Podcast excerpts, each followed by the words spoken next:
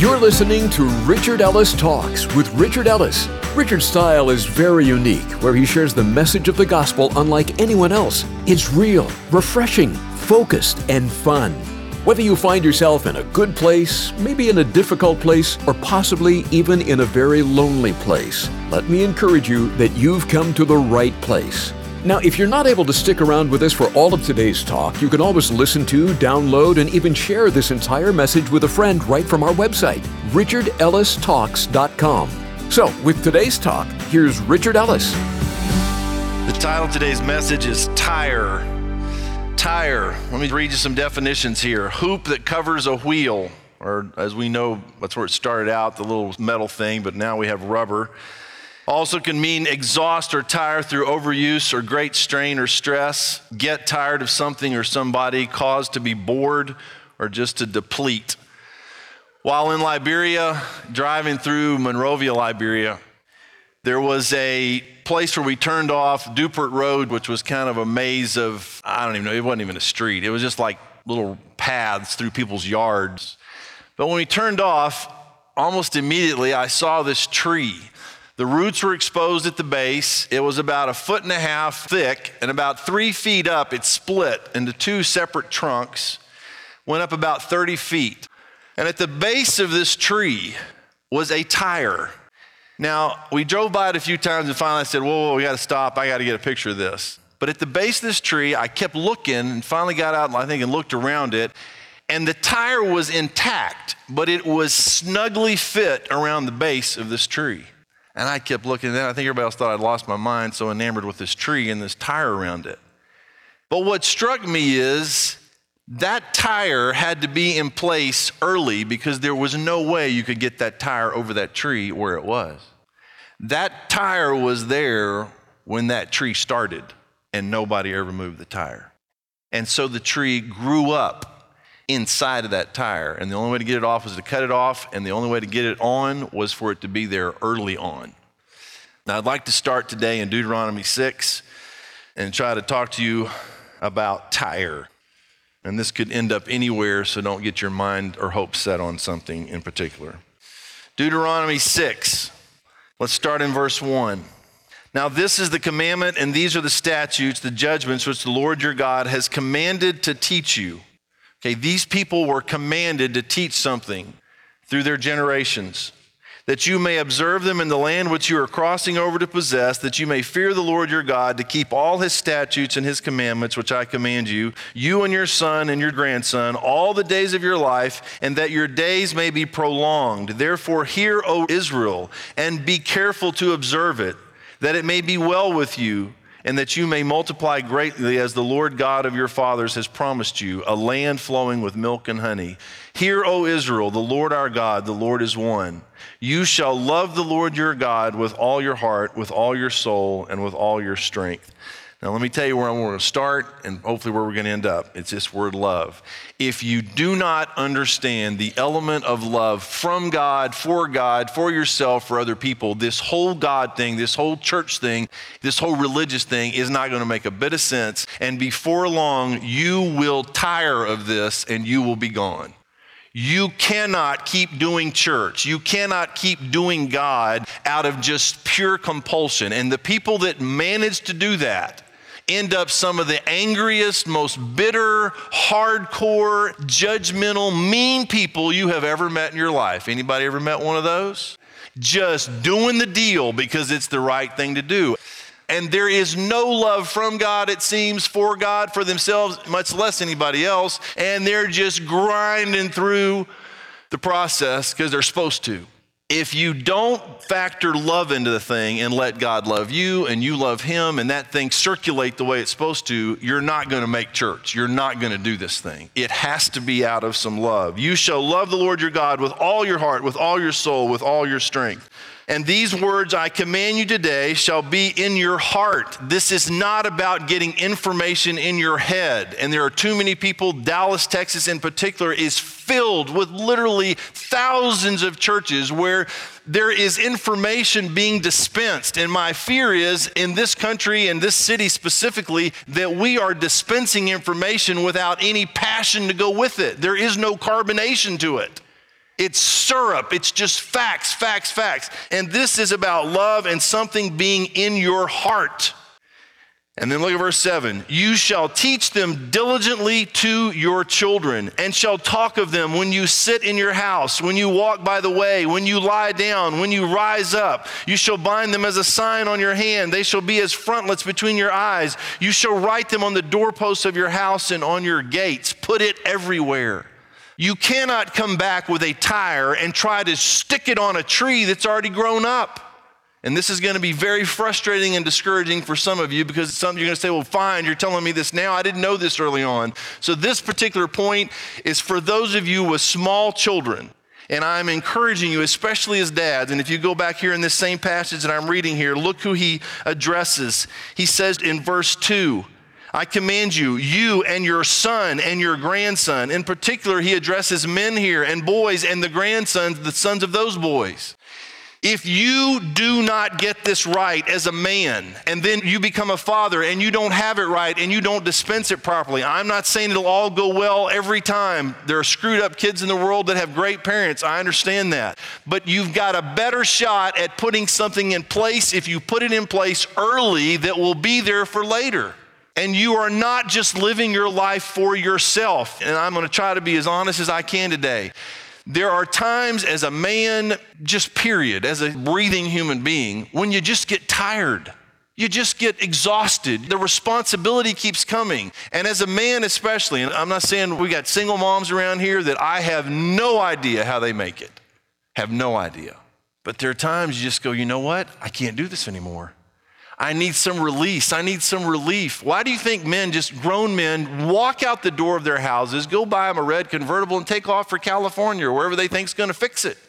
They can't do it anymore. And sometimes it is because nothing was put in place early on in their life, the character traits, the things that hold your life together. And you say, well, I don't have those things, so I don't know how to give those to my kids. Then get around some people, some men. Men especially need to be around men who can instill these things, impart these things, and encourage you to do the right thing. I talked to a guy this week. He is a mess.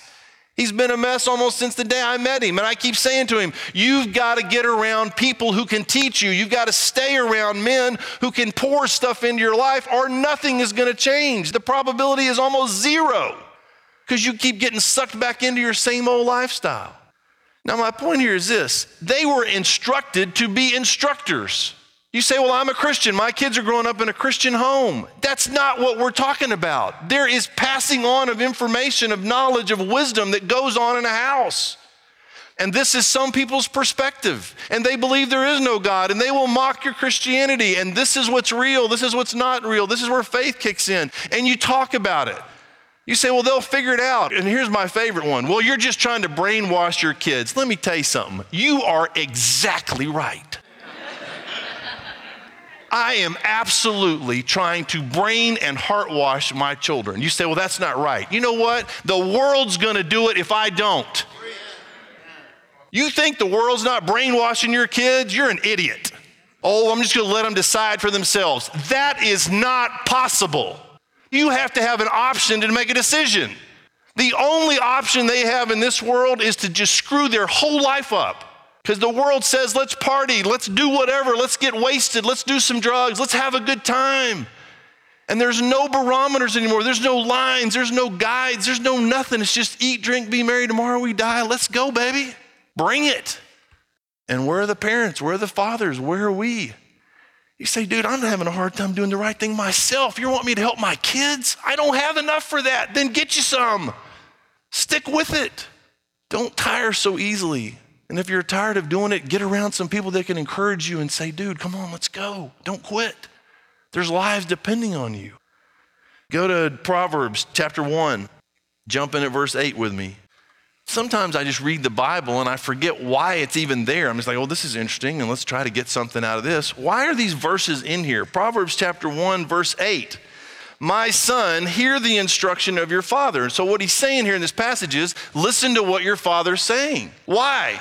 Because your father is actually saying something. You know, I always love it when parents are stunned when some kid lets off an F-bomb or something in the grocery store, or GD, or just comes out with the S word or whatever word it is, and the parents go, Tyre. You know where they heard that? In their house, probably. They're repeating what their dad says when he gets all upset, or mom says. Act like you're shocked they're saying those words. They get it somewhere. Most kids are just repeating what they hear at home from God. You know who God is up to a certain age? You, Dad. You provide, you protect, you're supposedly all it. And so they repeat, they want to be like you, they want to do what you do. My son, hear the instruction of your father. Do not forsake the law of your mother, for they will be a graceful ornament on your head and chains around your neck. My son, if sinners entice you, don't consent. This is a dad talking to his son saying, look, this is what's going to happen. Hey, dude, come on, let's go do this. Man, it's going to be great. We're going to steal some tires. We're going to blow up something. We're going to go do something stupid and get in trouble, but come on, go with us. And he says, don't go with them. Verse 15, my son, do not walk in the way with them. Keep your foot from their path, for their feet run to evil, and they make haste to shed blood. Surely in vain the net is spread in the sight of any bird, but they lie in wait for their own blood. They lurk secretly for their own lives. So are the ways of everyone who is greedy for gain. It takes away the life of its owners. Instruction. Now I'm going to tell you something from a very personal perspective. I will not stand up here and tell you I've got this all figured out. If I don't die, I got a lot of miles to my finish line. And there are days I get tired, and there are days I get tired of doing the right thing. And you say, well, that's not possible. You know why I know that's possible? Because it's the same thing for you. And I just feel better about talking about real things, and then let's move together, than having some great abyss and me acting like I got this all figured out and you're the bunch of losers who don't know what you're doing. This is real, and this is hard, and it is real hard sometimes. Now, is it worth it? Absolutely. Absolutely. But I need reminders from time to time lest I tire and give up. Go to 1 Corinthians chapter 15, and I'm going to go through these kind of fast for the sake of time. 1 Corinthians 15, let me just read with verse 58. And he's done this amazing long chapter about the resurrection of the dead and the power there is in that and the gospel, and that sin has no power, that death has no powers.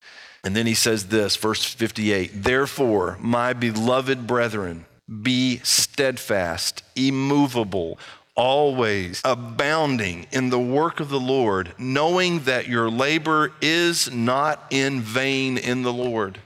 It is worth it. It matters. You say, it's not making a bit of difference. I'm trying to love these kids. I'm trying to pour stuff into their lives. I don't know that it's going to make a difference. One person, one kid could come along and just take them away. Someone sidetracked them. One of the scariest things in the world today now is sending your kids off to college. You can send your kids off to college and they'd be God-believing, fearing, whatever kids, and come back in a matter of no time atheists, because they just get picked completely apart. And I heard this years ago. This isn't the sermon today, but let me make a suggestion. Don't tell your children. It's not about being asked and having an answer for what you believe. It's why you believe it. If I say to you, well, what do you believe? Well, I believe in this. Why do you believe that? Have an answer for that. That's not as easy to tear apart. The answer, because my mom said so, is not what we're looking for. If you don't believe something because you believe it, you don't believe it. You think it, and until someone changes your mind, that's your brain. If you believe something internally in your heart, that's hard to sidestep, and you're going to get hit with questions. The younger you are and the longer you live, you're going to get clobbered with questions. Questions are great. And I'm okay with people searching and going and trying to figure this stuff out. But get you a slab, put the tire in place early, and let the tree grow up through it, or it'll never work. If a kid doesn't become a Christian by the time they're 18, the statistical probability drops just crazy off. Go to 2 Corinthians chapter 4, a few pages to the right. 2 Corinthians 4, verse 1. Therefore, since we have this ministry, as we have received mercy, we do not lose heart. And the word here for lose heart, I'll use this word a couple times. It means to be utterly spiritless, to be wearied out, exhausted. He says, we have this ministry, we receive mercy, we do not lose heart. We're not spirited out. We're not exhausted, but we have renounced the hidden things of shame, not walking in craftiness, nor handling the word of God deceitfully, but by manifestation of the truth, commending ourselves to every man's conscience in the sight of God. Go down to verse 7. But we have this treasure in earthen vessels, that the excellence of the power may be of God and not of us. We are hard pressed on every side, yet not crushed. We are perplexed, but not in despair, persecuted, but not forsaken, struck down, but not destroyed, always carrying about in the body the dying of our Lord Jesus, that the life of Jesus also be manifested in our body. For we who live are always delivered to death for Jesus' sake, that the life of Jesus also may be manifested in our mortal flesh. So then death is working in us, but life in you. Verse 16, therefore, we do not lose heart. Even though our outward man is perishing, yet the inward man is being renewed day by day. For our light affliction, which is but for a moment, is working for us a far more exceeding and eternal weight of glory, while we do not look at the things which are seen, but at the things which are not seen. For the things which are seen are temporary, but the things which are not seen are eternal. All of this stuff, watches, your cars, your houses, that is temporary. It's not the stuff. And you know what? People who don't have all that stuff figure it out quicker. The less you got to hold on to, the easier it is to let go of what you don't have anyway. You got nothing you didn't receive, and you got nothing you're taking with you but the tire around the foot of your tree, the stuff that has to be in place that matters. All right, go to Galatians 6. Galatians chapter 6, and I'll just jump down in here to verse 6. Let him who is taught the word share in all good things with him who teaches. Do not be deceived. God is not mocked. For whatever a man sows, that he will also reap. That is a law. For he who sows to his flesh will of the flesh reap corruption. But he who sows to the Spirit will of the Spirit reap everlasting life. And let us not grow weary while doing good. Why? For in due season we shall reap if we do not lose heart. Therefore, as we have opportunity, let us do good to all, especially to those who are of the household of faith. That's a simple agricultural principle. Anybody who knows anything about farming is, you say, well, I'm planting corn. You put corn in the ground. You plant corn and you water it, you fertilize it, do your thing, but you don't wait a couple of days and go, we got robbed, go back to the store. Our corn didn't work. You sold me faulty seed. You go, what are you talking about? You bought it 2 days ago. Well, I got no corn. Where's my corn?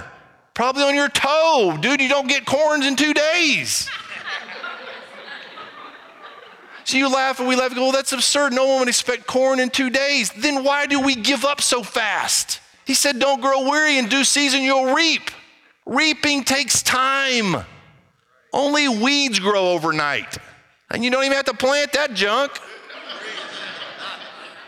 Don't get tired of doing the right thing. Keep putting seed in the ground. You know what? How many have been alive long enough to see some crops come in that were good? Anybody?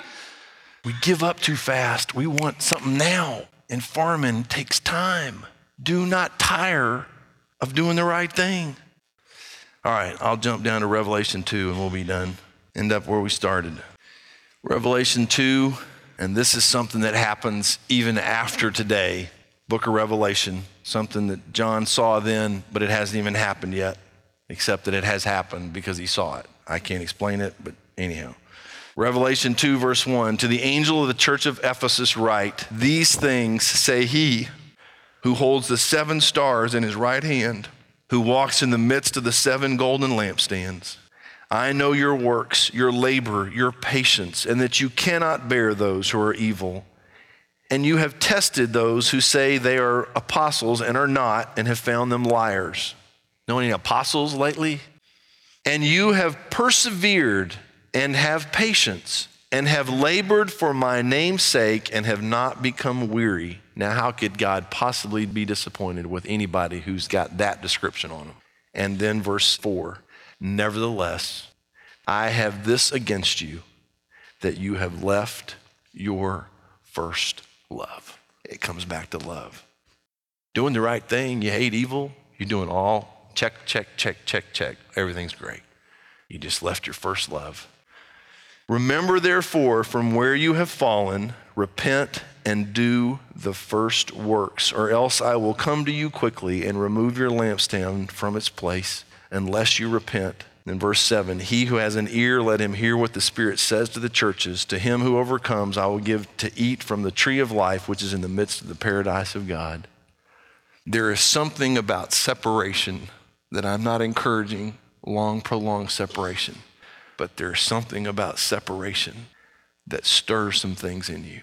I think sometimes couples tire of each other. They get bored with each other. They get exhausted by life, and they leave their first love someplace.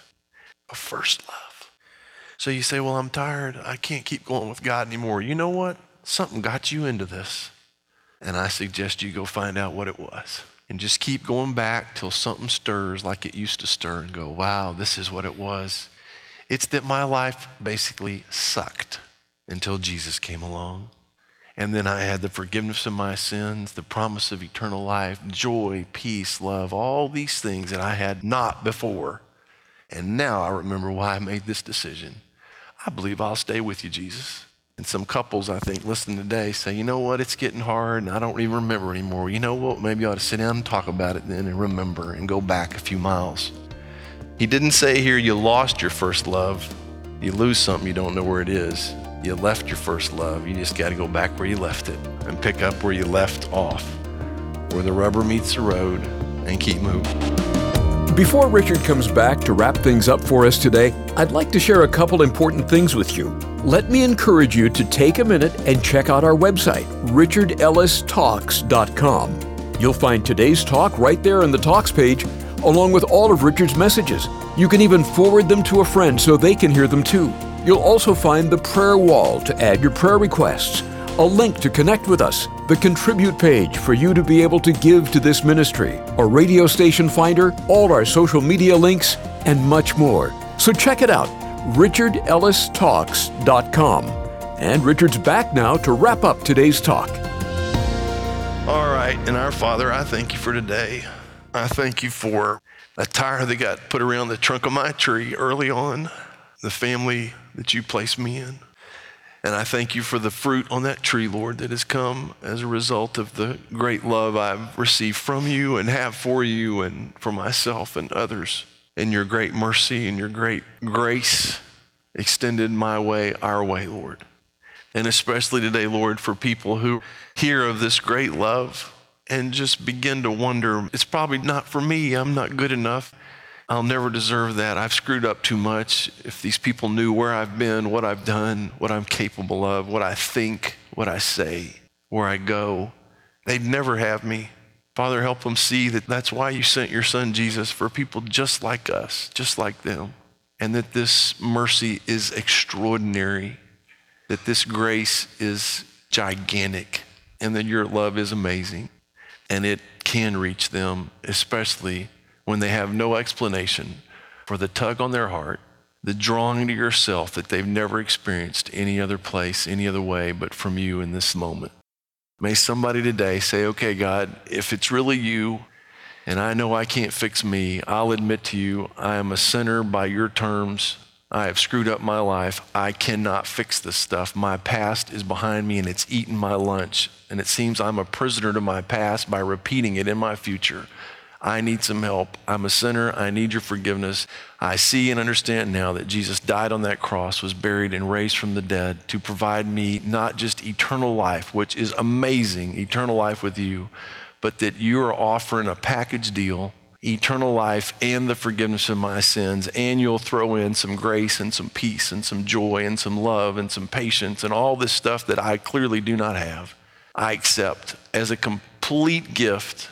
I have nothing to offer in return except my gratitude. So I take it and say thank you. Come live in me and through me and change me and help me live the life you intended for me all along that I've been trying to live without you all along. And Father, for those of us who know you and have maybe just tired of the process, and no matter what we have in place or what we've had in the past, Lord, we're on the verge of giving up. I pray today that someone would be encouraged. Someone be challenged, Lord, to trust you again. Go back to where that first love left off and pick it up from there and move forward. Father, you're the best. You're amazing. Lord Jesus, thank you for living and dying on our behalf and praying right there by the Father in our behalf. And Holy Spirit, for your presence in us and these who have accepted this amazing gift of eternal life, fill them from the inside out with your Holy Spirit, your presence. And we thank you and praise you and pray it in Jesus' name. Amen. Thanks for listening today to Richard Ellis Talks. We're confident that the program blessed you, and we want to hear about it. One way is to give us a call and let us know. The number is 855-6-RICHARD. Another way is to drop us an email. Jump on over to our website, RichardEllisTalks.com, and click on the Connect tab at the top. We'd love to hear from you. And while you're there at the website, there's a ton of great stuff there just for you. Things like all of the talks from Richard, a prayer wall where you can leave your prayer request, and a whole lot more. Check it out, RichardEllisTalks.com. Finally, we love doing this program for you, but we're so grateful when you hop on board to help us with the cost. Call us at 855-6-RICHARD, or you can contribute through the website. It's easy and much appreciated. 855-6-RICHARD or RichardEllisTalks.com. Until next time, God bless you, and thanks for listening to Richard Ellis Talks.